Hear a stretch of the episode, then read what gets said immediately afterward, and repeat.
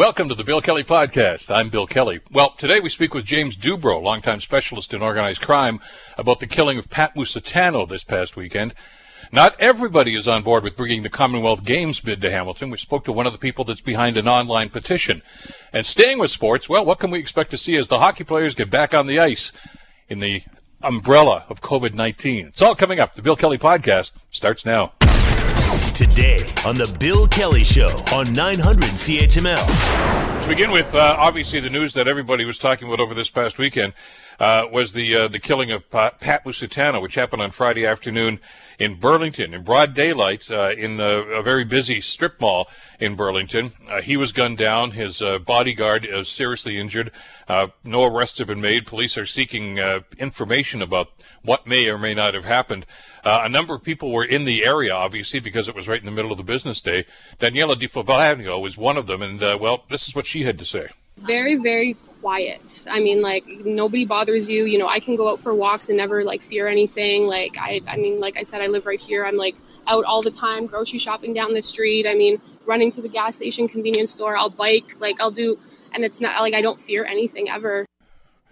Uh, she's speaking, of course, about the neighborhood on Plains Road. Uh, for those of you who know the Burlington area, it's uh, pretty much right across the road from where the Shoppers Drug Mart is there on Plains Road. And uh, obviously, this place was cordoned off for the last little while. So, why did this happen? What are the implications? So, well, we're pleased to welcome back to the program James Dubro, who is a well-known and longtime crime writer and researcher, and a specialized in a specialist rather in organized crime. James, thank you so much for the time. Glad you could join us today.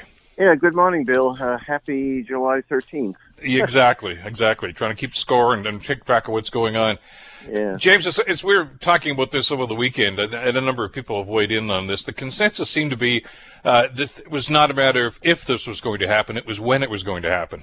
I said it right here on your show many times the last yep. uh, year. You know, it, it had to happen. I mean, he there were so many. It was almost comical how many attempts were made in his life. I shouldn't say comical, but it was like a comic opera. I mean, uh, the shooting in Mississauga where he was shot a number of times. He had a a body uh, armor thing on, but but he almost died then. The the car from hit car from Montreal that uh, went went to his house, and that aging bodyguard who was. Uh, injured the other day was uh, saved his life by slamming his car into the hit vehicle. Do you remember that? Yeah. That was only 10 months ago. Uh, and the fact that Pat Musitano, it says a lot about his mob leadership, his failed mob leadership, that, that he would have a 70, late 70s bodyguard who actually isn't that bad, considering he saved his life once this year, as his main uh, protection. Um, he had an armored vehicle. He, he was wearing a bulletproof vest. But that doesn't help you when you're shot in the head. And mind you, he could have uh, he could have uh, fled. He could. He knew he was a, he was a marked man. He decided to to die with his boots on and continue with his nefarious criminal activities and take what what may. And, and of course, what may happen. Uh, I'm sure. Uh, Hamilton and the mob will survive.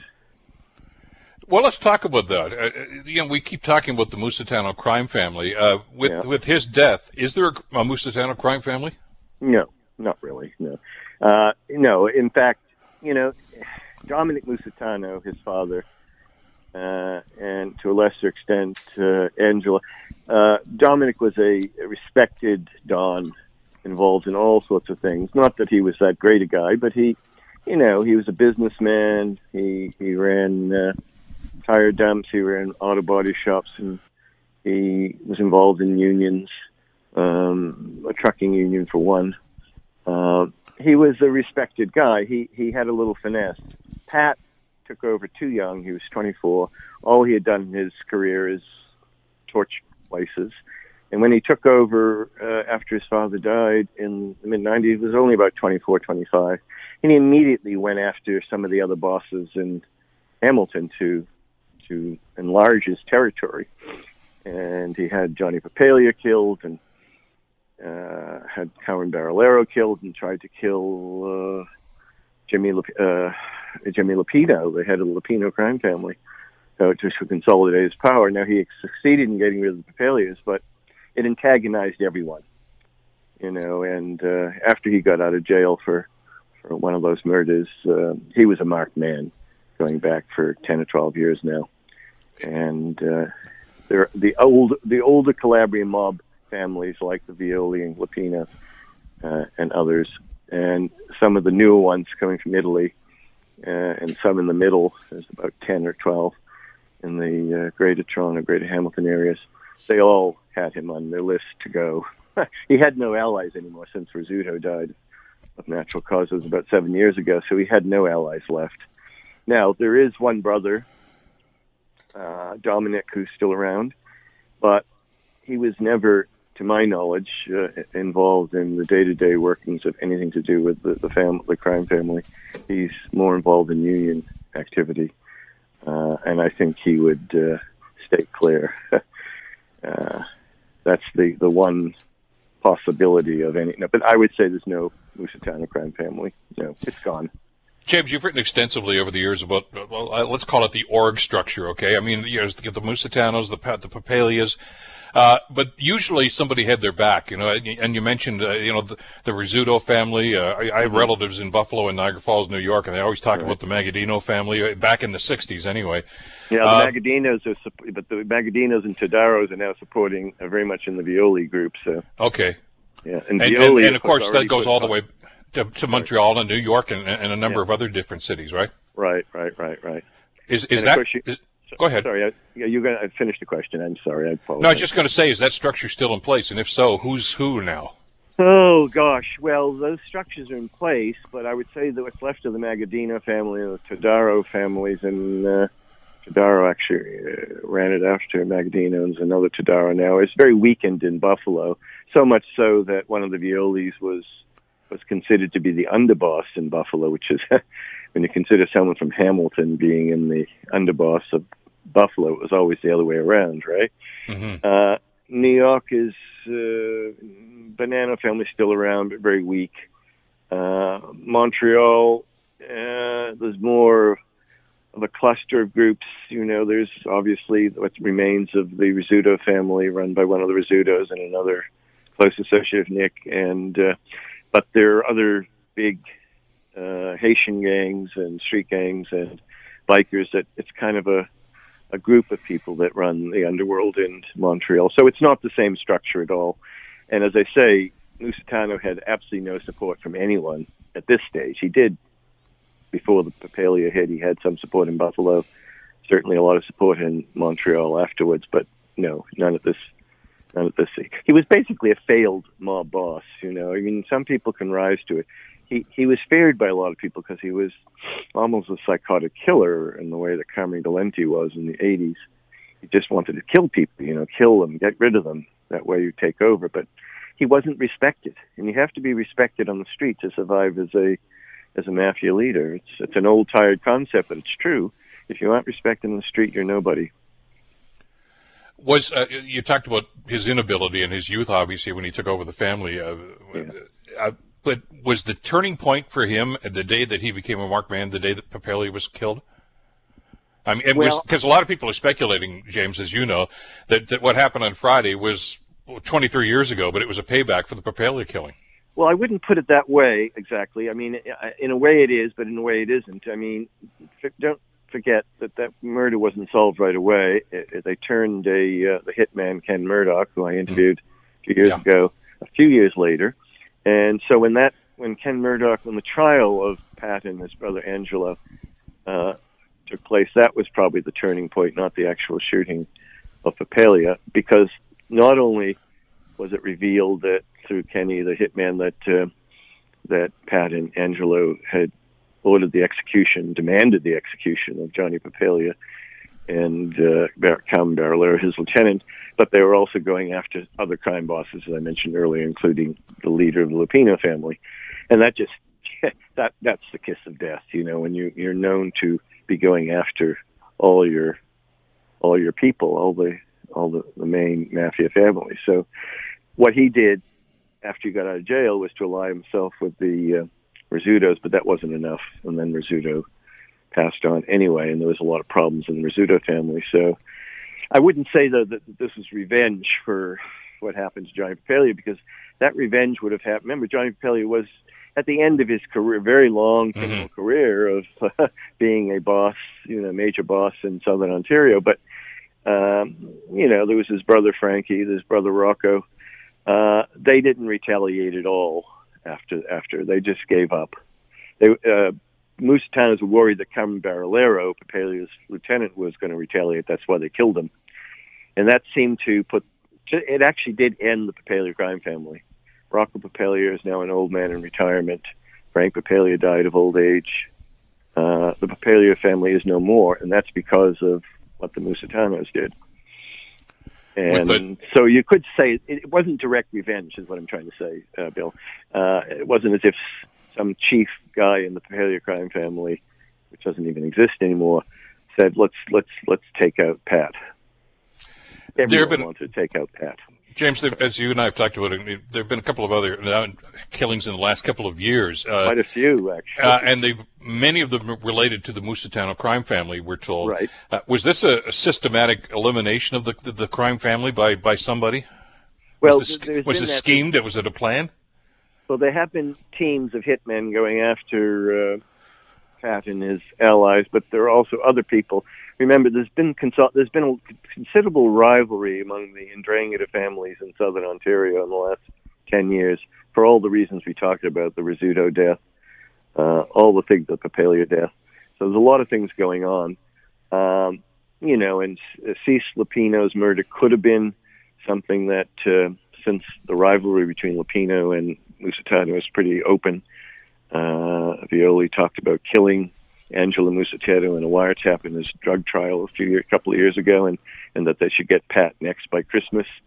Um, you know, the, this is a well-known rivalry, so maybe uh, Pat stupidly had Luppino killed, uh, the cousin of uh, um, of the main Luppino guy. Then there was a there was a another attack on Nata Luppino, uh, Nat Luppino um, where some hitmen from Montreal uh, were involved. There's been quite a lot going on.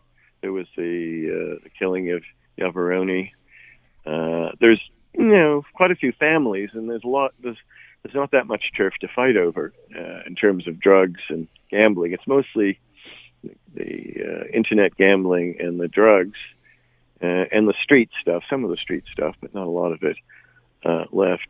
Um, and, and there's not a lot of territory to fight over. There has been a, a more general war going on amongst Ndrangheta cells. You know, there's a myth that the Calabria Mafia, the Sicily Mafia, this unified group run by people in Italy, in Salerno or Palermo, but it isn't. It isn't like that. I mean, there are ruling commissions and everything, but everything is these these these cells, these families. They're pretty much uh, make their own way, and they fight each other all the time. And there's very little um, order, you know. And basically, the way to get more power is to eliminate another family, and that's what's happening a lot. Then the police, of course, have, have done a job in, in, in going after some of the families too. Not alas, the Musitano family haven't been very effective lately in getting him, and he's been involved. There's another area where Pat Musitano has marked. He scammed so many innocent people in Havana Group uh, land scam. That was that was pretty bad. in fact, it was he was going to see his lawyer in that case. Someone suing him, but that was a pretty. And there was really nothing there, and and and Pat Musitano got very much into that. You would think people would know better than to do business with such a notorious, unreliable person as Pat Musitano, but no. Well, you, as you know, had a couple of business enterprises off and on here in the Hamilton Dundas area over the last little while. Listen, I got to ask you, we're just about out of time, but I'm, I'm always fascinated by your research and your work on this. Are you working on anything right now? That's a good question. I, I've been doing work on documentaries, um, yeah, proposed documentaries and things like that, but I'm I'm actually not working on a book right now, but I may be soon. Well, the uh, motivation's certainly there. and There's not an, yeah. no no lack of material. James, always a pleasure to have you on. Thanks so much on a, a very busy day to share some yeah. time with us today and give us your perspective. We'll talk again Good soon. Good to talk to you, Bill. Take care. James Dubro, of course, a well-known crime writer and uh, specialist in organized crime. Uh, some great books. Just uh, Google him and get some of those titles. Uh, he's done an awful lot of research about what's gone on uh, here in the Canadian and specifically in the uh, Southern Ontario region. You're listening to the Bill Kelly Show podcast on 900 CHML. Well, the NHL teams have started their training camps, Leafs among others, uh, and uh, well, in the shadow of COVID 19, of course, with this tournament that's coming up in the first week of August. And uh, we'll get the lowdown on what's happening uh, from uh, Sean Fitzgerald a little bit later on this hour. Also, uh, more feedback and more fallout from uh, the We Charity fiasco that's uh, ongoing now in Ottawa these days. We'll give you an update and some perspective on that just after 11:30. But right now, as we told you on the program a week or so ago, Hamilton City Council has decided to listen to and and uh, I guess at some point evaluate uh, details about the bid for the Commonwealth Games, the 2026 Commonwealth Games. Uh, for the city of Hamilton. And we all know the background, I guess. It was supposed to be Hamilton 100, uh, the 2030 games, which is the 100th anniversary of the Commonwealth Games. And the first ones were here at Hamilton. So there was a, a, a, a perspective there, and maybe a sentimental perspective. Well, that's not going to happen. It's going to be 2026, which is even sooner. But not everybody's in favor of this whole idea.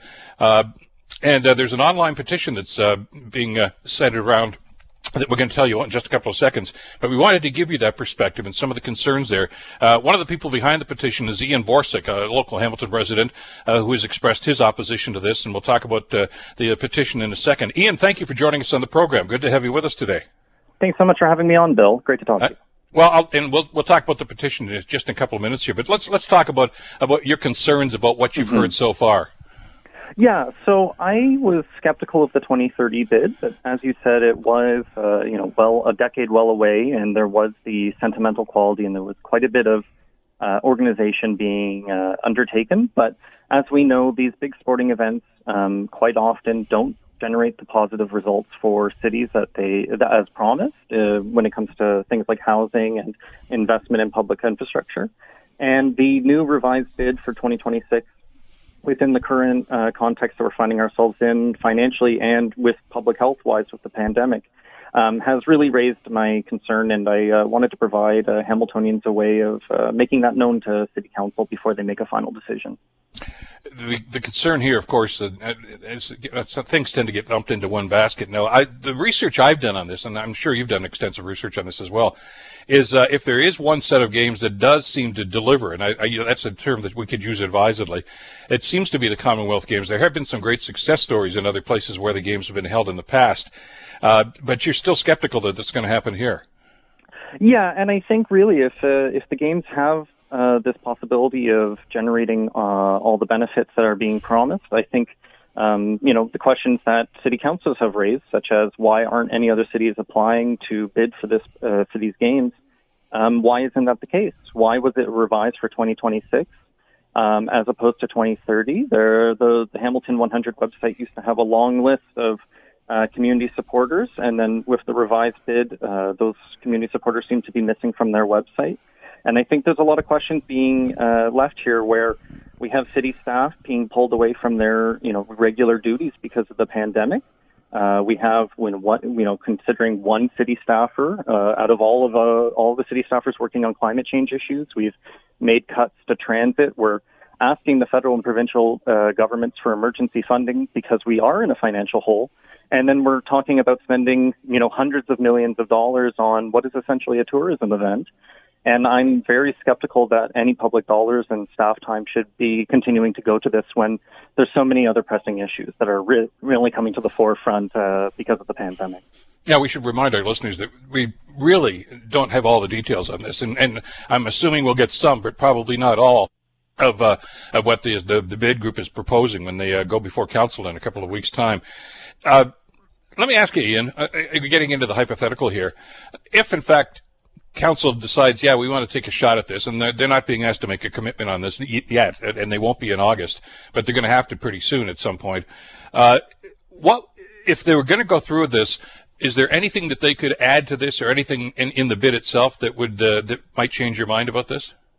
Well, you know, I think um, the suggestion that was made by Kojo Damptey, who's the executive director of the Hamilton Center for Civic Inclusion, mm-hmm. um, which was a legally binding uh, community benefits agreement between both the bid organizers, the city, and uh, the wider community, and any other in- institutions involved, would be good. Yeah, I like that um, idea. But, um, but you know, but again, quite frankly, you know, to get to the point where that's where that is uh, an agreement that's being made, it's going to require a lot of staff time and it's going to require city resources that are being stretched thin. Just last week at our Board of Health, um, it was a contentious discussion about wh- whether we have the money to hire uh, epidemiologists, you know, per, you know, experts in pandemic planning and response. And it was a contentious issue of whether we had the money to hire those experts that are necessary to keep Hamiltonians healthy. Um, and yet, uh, we can, you know, continue to dedicate staff time towards um, a project that's being brought forward by, let's be honest here, a hotel owner. Um, and it appears really that the community hasn't been consulted on this. Right now, there is no uh, technical uh, avenue for any resident other than the city bid uh, team to make a presentation or delegation to city council. Um, so I think there's a, a lot of a lot of issues going on right now where it's you know not a democratic decision being made, in my opinion, and there's a lot of financial questions to be to be answered. In fairness, there's, there's more than one individual, of course, that's behind the person, the bid here, and there's a, a number of people that we're told uh, that had significant impacts in this. Uh, but we don't know what the city's commitment or what the ask is going to be. I mean, you know, I guess in a perfect world, you'd like to think the private sector could finance this by themselves. Probably not going to happen that way. So at some point, the city is going to have to make some sort of a decision on this. Uh, and we're hearing that uh, that maybe the end of September may be the deadline where they're going to have to, you know, decide yes or no on a situation. So you would like to see some some forum for the public to be able to weigh in on this. Yeah, and so right now, um, city clerks have said to council that uh, receiving public delegations, as as we usually did pre-pandemic, requires more technological and staff time. Yet, mm-hmm. um, the bid team, which is not city councilors, is being invited to present to city council. Um, yet, there is no clear avenue for someone like me or any of the others who have signed the petition or anything like that to make a similar presentation to council. Um, you know, games like the Commonwealth Games and other similar events have played out in other cities. There's a lot of evidence out there that uh, the Commonwealth Games hasn't, you know, doesn't necessarily uh, mean that we're going to get all the benefits being promised right now. Um, and you know, really, this is all very theoretical. And I, at the same time, uh, we're having this discussion during an unprecedented global pandemic that has put us into a financial hole. And I think really the city needs to think about the priorities and think about where that money that would be going to the games and going to staff time to uh, design and host these games, um, whether that is the best use of our public dollars. So let's talk a little. We've got a minute or so left here. Let's talk about the petition itself uh, and, and mm-hmm. how people can get in touch with you guys and, and if they want to join in on the petition. Yeah, so if you, the easiest way is the change.org petition, and if you just Google Tell Hamilton Council, no public money for Commonwealth Games, you can find it there. Uh, we also have a Twitter account, Commonwealth No uh, is the Twitter handle there, and you can find it very easily there. Um, I also recommend folks to check out the letter that was written by the Hamilton Center for Civic Inclusion by Kojo Damptey and uh, Carl uh, Carl uh, Andrus as well, mm-hmm. um, as that letter also highlights a lot of uh, concerns that I have, and they dive into the you know the numbers and the the, the financial issues that are being raised. Um, but really, you know, I think really Hamiltonians just need to look into this and you know contact their city councilor and ask some questions because right now we uh, don't see a lot of those questions being asked, and if we ask them now, we can ensure that we get the answers that we want before council makes a final decision. Well, as we say, they're going to make that presentation to council, I guess, in the early part of August, and uh, if my guess is there's probably about another five or six week window, and we hope there is going to be an opportunity uh, in some way, shape, or form for folks like yourself and others that have some concerns to at least raise those and maybe get some answers. Ian, I know we're going to be talking again about this uh, in uh, in that time period, but I really do thank you for popping in today and giving us an update on what's going on. Thanks so much. No, yeah, thank you so much, Bill, and uh, have a good rest of your day. You too. Well, take care. Ian Borsak Borsuk, of course, who was uh, uh, one of the folks behind that petition. And uh, as I say, we presented uh, the other side. Lou Frapporti's been on the show a, a, couple of different times. Now, I don't know, and I guess most of us don't know uh, exactly what the bid looks like now and just how much money is going to be involved, how much the games are going to cost. And clearly, we're all hoping to get some of those answers when they come before City Council in, in a couple of weeks' time. Uh, this is the Bill Kelly Show, 900 CHML. NHL is uh, planning on starting up again soon, of course, with this uh, round robin tournament uh, that they're going to be starting in August, and teams are going to training camp right now. Uh, what are the possibilities of COVID 19 uh, having some sort of an impact? Well, we'll ask the Pittsburgh Penguins about that. The Leafs apparently are, are, so far so good. Sean Fitzgerald is the managing editor and feature writer with The Athletic. He joins us here on the Bill Kelly Show to talk about this. How you doing, Sean? Okay, how you doing, Bill? Excellent, excellent. I wanted to talk about the Leaf situation and some of the other teams, and I just noticed on Twitter today, uh, was it eight or nine Pittsburgh Penguins now have been asked not to show up because they've been exposed. Uh, is is is this the, uh, the the thin edge of the wedge? Are we going to see more of this stuff in the days ahead? Well, the Penguins, it's I think it's nine players. Nine players. They okay. were exposed to someone who was exposed to someone who tested positive for COVID nineteen. So um, they're not they're not first cousins; they're sort of second cousins to COVID nineteen in this. But but yeah, I mean we've seen you know Auston, you know Auston Matthews was you know reported. Yeah. Um, and he's on the ice today. But I mean you know the St. Louis Blues not that long ago had four players. Um, who'd been out um, having an adult beverage or two and were, were found to have then tested positive for COVID.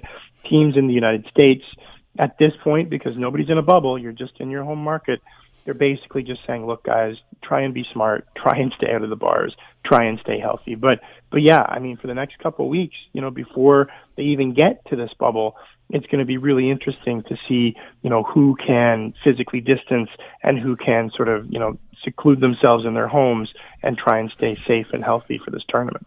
Isn't that close to impossible? I mean, you know, boys will be boys. These are young men with a lot of money.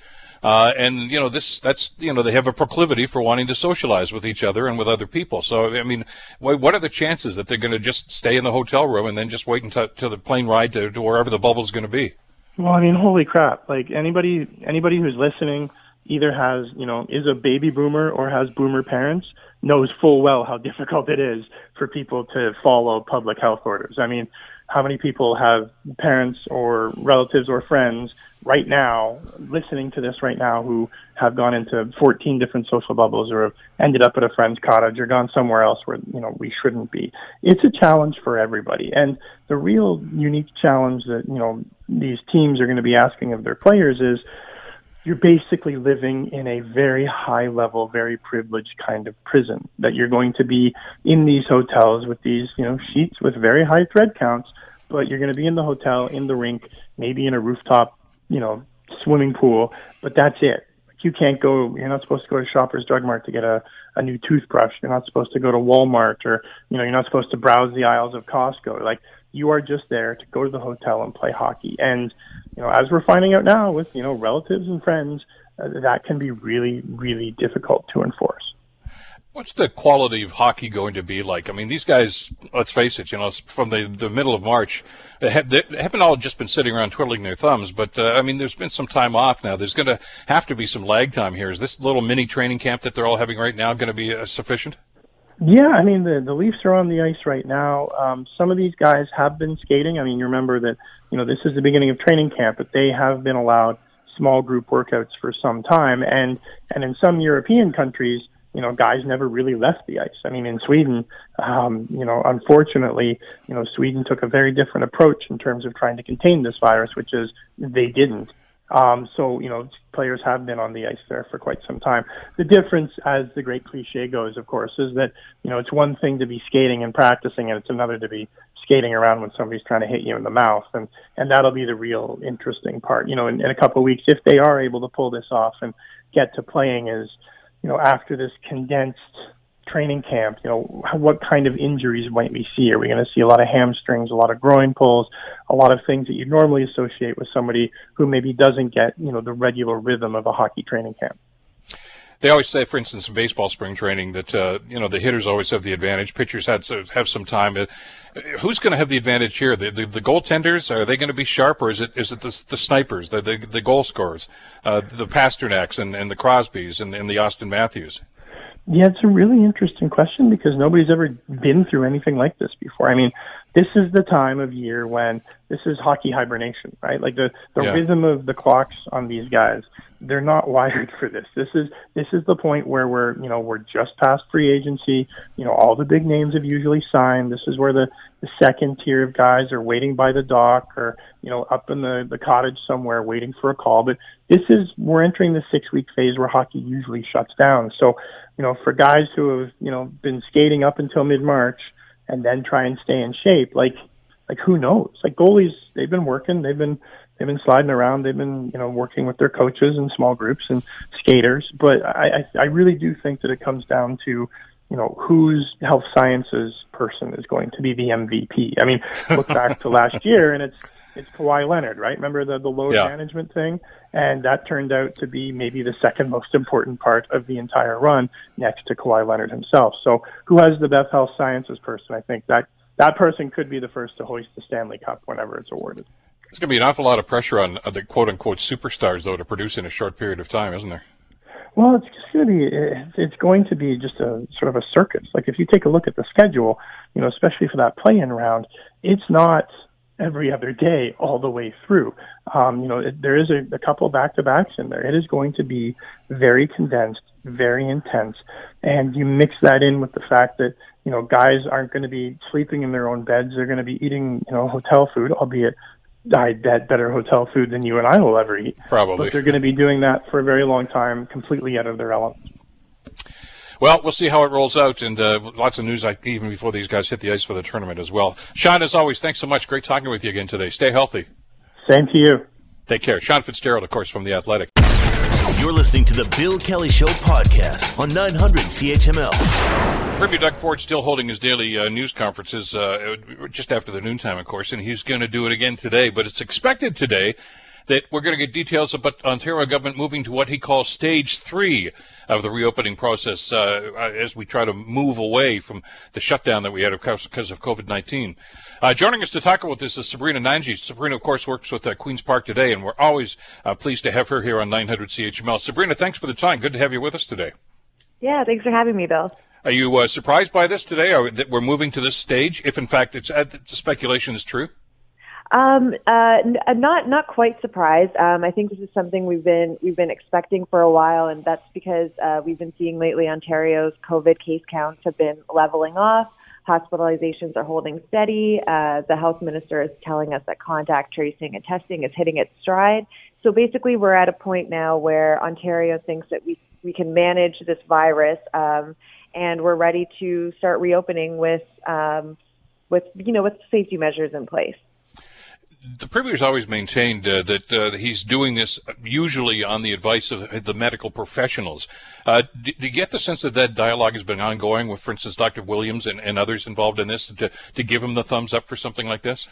Yeah, well, certainly, you know, um, they they have been saying at every announcement. You mentioned the premier's up every day that they're saying everything they're doing, every step is being on the is on the advice of the health officials. Uh, and you know, one thing that um, Dr. David Williams has maintained throughout this whole time, our top doctor, uh, where, where the premier is getting his advice from, is that he's wanted to see uh, COVID cases, new cases every day, consistently below the 200 mark. And Ontario has been at that at that point for a while, and and he said that that is I guess maybe the level that that uh, is is manageable for our hospitals and our health system to be able to uh, get a grip on this thing. And so it seems that that's all following that that's all following um, health advice as well. What do you think phase three is going to look like? I know we're going to probably get some details later on today from the premier and whichever ministers he has standing behind him there. Uh, but but you know, does phase three mean okay? Let's just open the doors and let's go nuts here, or is this going to be a gradual thing? Uh, it, it's certainly they've they've always maintained it's going to be a gradual thing, but you're right. There's there's been few you know official details up until now, which is basically that uh, they're going to all remaining workplaces will be able to reopen safely, um, and you know public gatherings will be relaxed. That doesn't really tell us much. Um, they said for sure concerts and uh, spectator sports, in-person spectator sports won't be coming back for the foreseeable future. And this is sort of all the official, the official word. But uh, what we're hearing about, you know, just some rumors swirling around Queen's Park. Uh, indoor dining could be coming back. Gyms, movie theaters. Uh, John Tory, Toronto Mayor, had suggested last week that playground equipment will be coming back. I think a lot of parents will be happy to hear that. Um, one other thing is that, uh, like stage two happened last month, it's very likely that this will be a regional approach to reopening. So I think Um, us in Toronto might be a little bit later to open than you guys in Hamilton, which has been um, better at you know uh, consistently having lower case numbers, you know, relatively speaking, every day. I think um, the last I checked, I think consistently Hamilton has been below five new cases every day, and that that is a, a good sign that, that you'll be one of the first to reopen into stage three. If that happens uh, uh the way you're describing it, I've heard the same sort of speculation over the last couple mm-hmm. of days as to how this is going to work out. Uh, the good news is, okay, you can open your doors again. For instance, uh, well, let's use the example of indoor dining.